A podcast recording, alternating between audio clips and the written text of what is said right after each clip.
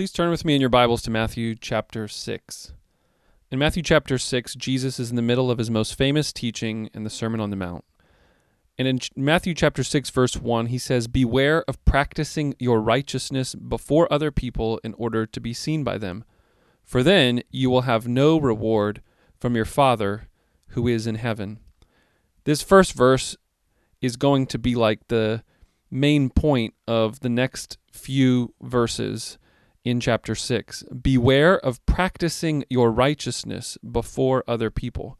Jesus is shifting his attention in from chapter 5 to chapter 6 to now the practices of those who are pursuing righteous living. And he addresses three practices. First, when you give to the needy. Second, when you pray. And third, when you fast. In verse 16, he addresses fasting, and there's a theme that runs through all of these practices. And I'm going to read the one on fasting since the last message that was recorded was about fasting and how, as a church family, I want our church to start considering the practice of fasting in this series we're doing through the COVID 19 pandemic and thinking about prayer. So in Matthew chapter 6 verse 16 these are the words of Jesus and instructions about fasting. And when you fast, do not look gloomy like the hypocrites, for they disfigure their faces that their fasting may be seen by others. Truly I say to you, they have received their reward. But when you fast, anoint your head and wash your face, that your fasting may not be seen by others, but by your Father who is in secret. And your Father who sees in secret will reward you. As a church family, we have already gone through the Sermon on the Mount as we've been teaching through the Gospel according to Matthew in our longer book series as a church. And I'm not going to break this verse down verse by verse as I would have done on a Sunday sermon, but I do want to give five points that follow up from our first message on fasting. The first message that was recorded was more of an overview of occasions for fasting and reasons to fast. And I want to use some of these words from Jesus and some other just pastoral comments to encourage us on the idea of what fasting is not. And so here's the first thing I want to say according to these words from Jesus fasting is not for its immediate rewards. It is, I think, okay to see that fasting is for a reward. Look at the last line of verse 18 and your Father who sees in secret will reward you. There is a reward for fasting. There are excellent benefits and things that you should be encouraged and motivated to do fasting for those benefits. But it seems as if the main way many people think about fasting is for its immediate reward or guaranteed results. Uh, we mentioned last time in the message that sometimes uh, fasting is seen as a way to juice up our prayers. That I really want to make sure that God hears my prayers, and so I've got a really big decision to make. I need to figure out uh, God's plan or will for my life. I just got a job offer. Should I take it? I don't know if I should marry this person. And so uh, we often say, okay, then you should pray. And to really make sure God hears you, do some do some fasting and praying. And I think that this is maybe backwards. I think that results and rewards are a benefit of fasting. But fasting is a response, as we talked about in the last message, to sacred moments, to uh, things that happen in the world and in our life that aren't necessarily about getting results, but the natural or inevitable r- response to sin, sorrow, grief, pain, suffering. This is what fasting is primarily about in the Bible. The the most common use of fasting throughout the scriptures is to repent of one's sin, to fight sin. And so there'll be a good bit of talking about that in this uh, series on prayer and fasting. So the first point, though, is I want to make clear fasting is not primarily a results or reward oriented practice. It is a response oriented practice, a response to what God is doing. And that's why we're talking about it now. It is, I think, an appropriate response for many of us that we're either going through such pain and sorrow and difficulty. Maybe it's the grief of losing a loved one from COVID 19.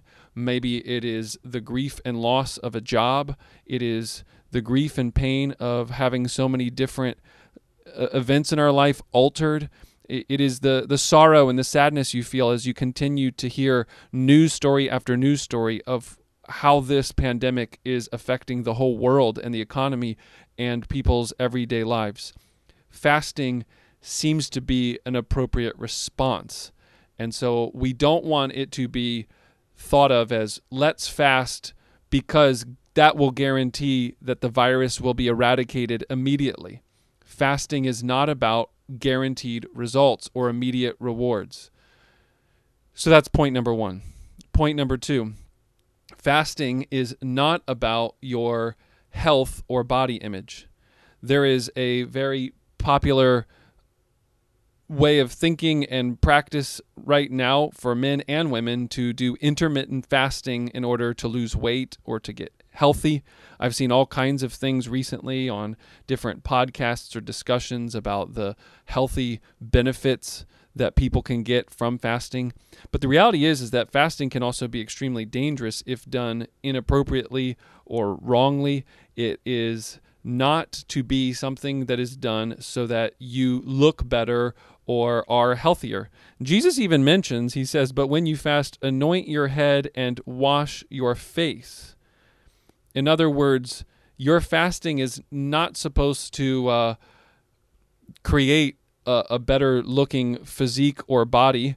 That's not, I think, what Jesus has in mind when he is suggesting that there is fasting that's going on in the Christian life.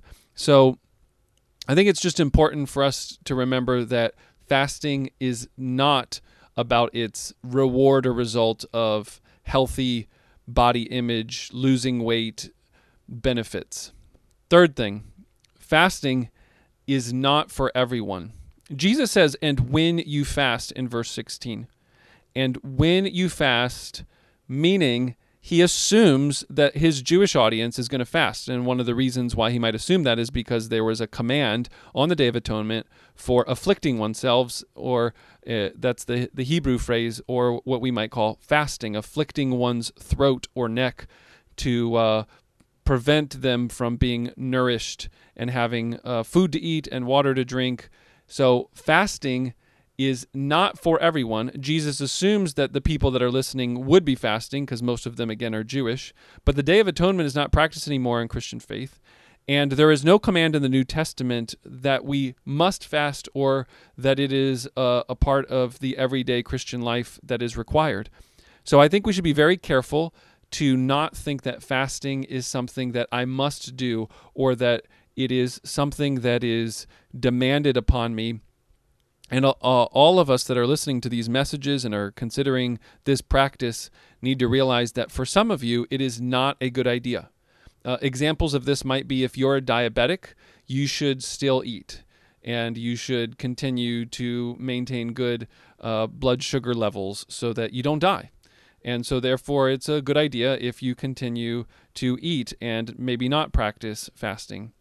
Uh, similarly, it is not a good idea if you're struggling with an unhealthy relationship with food, if you currently or have previously, maybe more recently, had an eating disorder or have a really hard time with body image issues, where the fasting practice would, at this season of your life, only make it more difficult to focus on God because you're going to be thinking about food and eating disorder issues and body image struggles.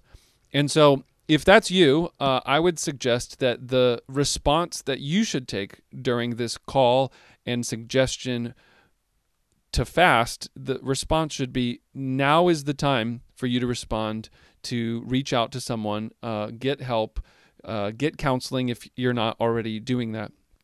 I fully believe that if some of you are in this season of having an unhealthy relationship with food or eating disorder or body image issues, that you can believe that change is possible, that the Spirit of God and the power of the gospel will bring healing to your body and to your life.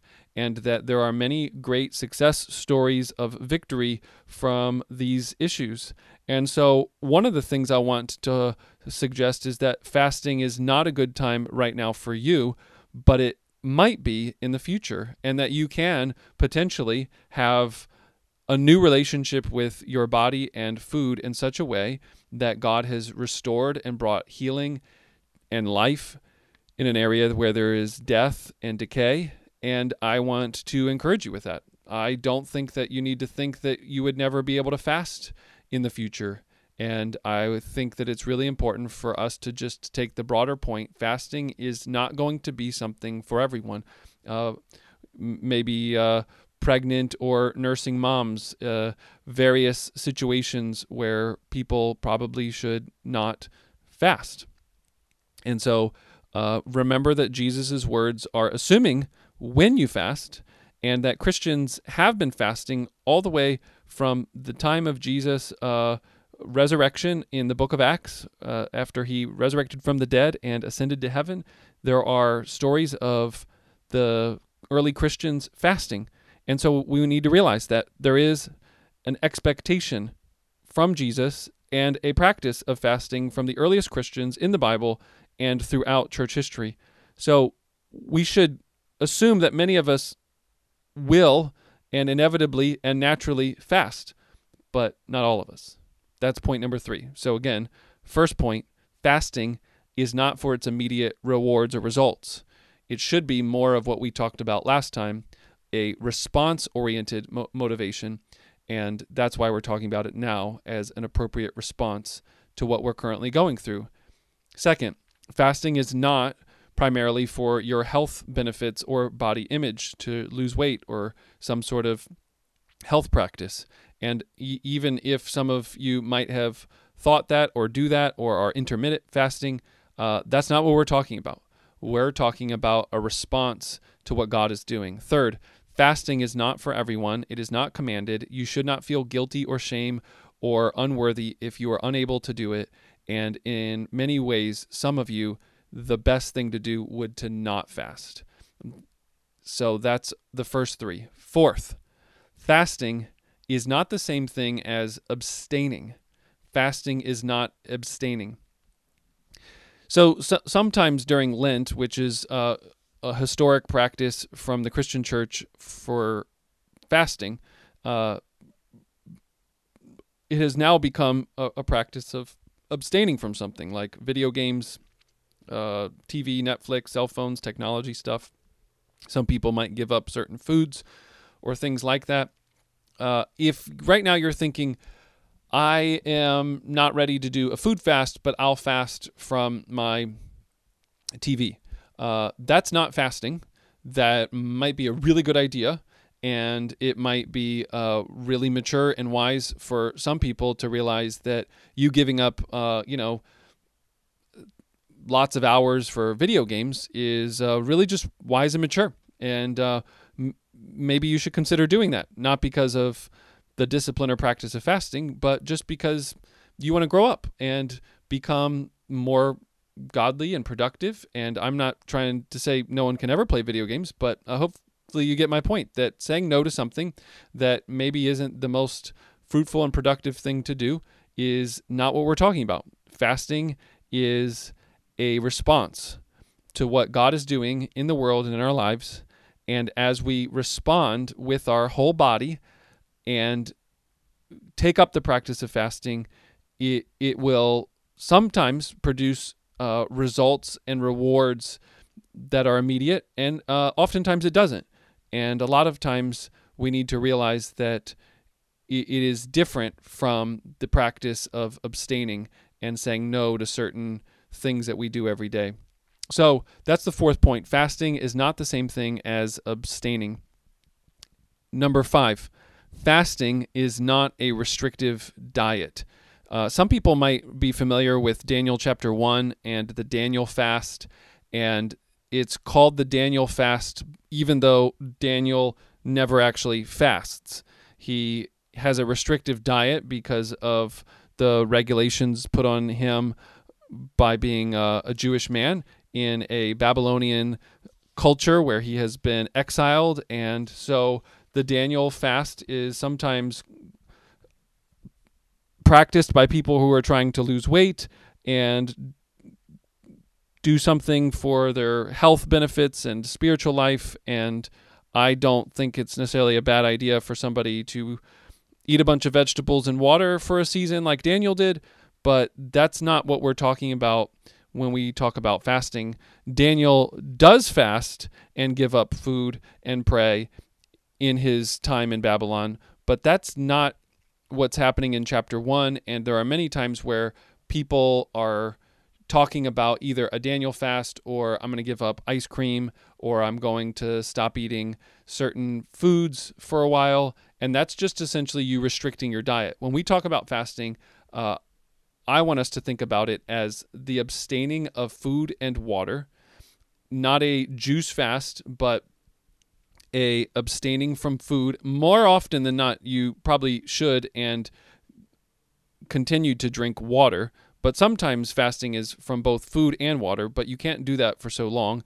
And so you should more than likely consider if you're going to do fasting, uh, do do probably the most common practice, which is to skip breakfast and lunch and then have dinner after the sun goes down and do a fast for that day, or skip one meal, skip breakfast, uh, skip lunch. Now, if you're already a person that doesn't eat breakfast, then it doesn't maybe make as much sense. But the point is not to think about fasting as just some sort of restriction to your normal diet. Uh, fasting is a, practice that is most often done in that sort of rhythm that I just talked about, which is you stop eating uh, your breakfast meal and your lunch meal. And so you have a whole day during the daytime of being awake and being attentive to your body's hunger. And uh, a lot of times, uh, when we're talking about this being a response, it's not so much that you're you're choosing to fast.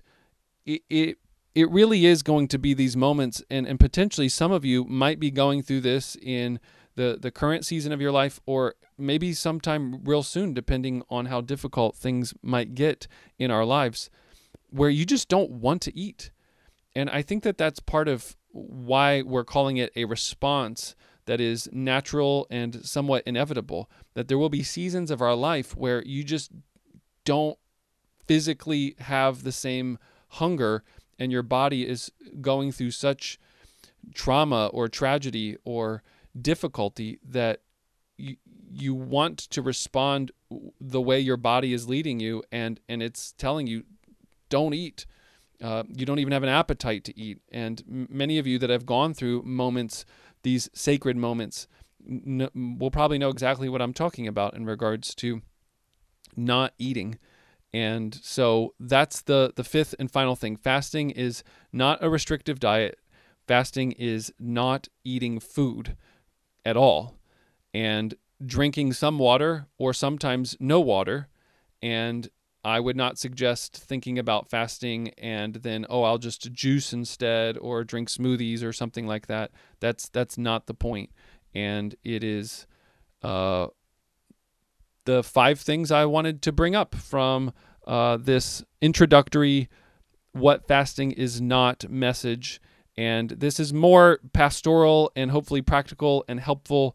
And we'll have more talks about the rewards and the benefits and the reasons why and what we're shooting for when we do fasting. But I wanted to get this one out there, and so I hope it's helpful. And so let me just pray now as we conclude with this message. Father in heaven, we thank you for sending your son Jesus into the world and that he is not only a great model of what it looks like to live the human life, but he is our substitute and that we do not need to fast in order to be righteous. We do not need to act like this is the secret to become super spiritual. We know that because of the gospel, we are made right with Christ and that fasting out of all of the things that it is not it is not a way for us to earn our salvation and it is not a way for us to act like we're uh, super spiritual or better than others so we want to pray that the holy spirit will impress upon us these words from matthew 6 that we should not be fasting for its immediate reward of people thinking highly of us that if anything we might do fasting and nobody even know that we're doing uh, this practice. So we want to pray that you would give us the the wisdom to learn what fasting is and what it isn't, and that you would help us to practice it appropriately if we are going to practice it. And for those that cannot, I want to pray especially for those that this would be a season and a wake up call that they would be hearing uh, God's leading and the stirring of the Spirit to reach out to help, reach out for help if they need to confess sin about uh, unhealthy relationships with food or body image. And these kind of things, God, we know can be a, a bondage and a slavery. And we want to pray for you to bring freedom and life.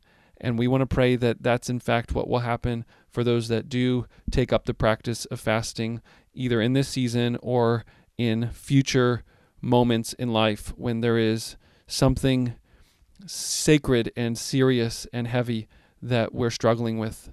So we want to thank you for the guidance that you give and this word from the Lord. And we pray that we would be blessed by it in Jesus' name. Amen.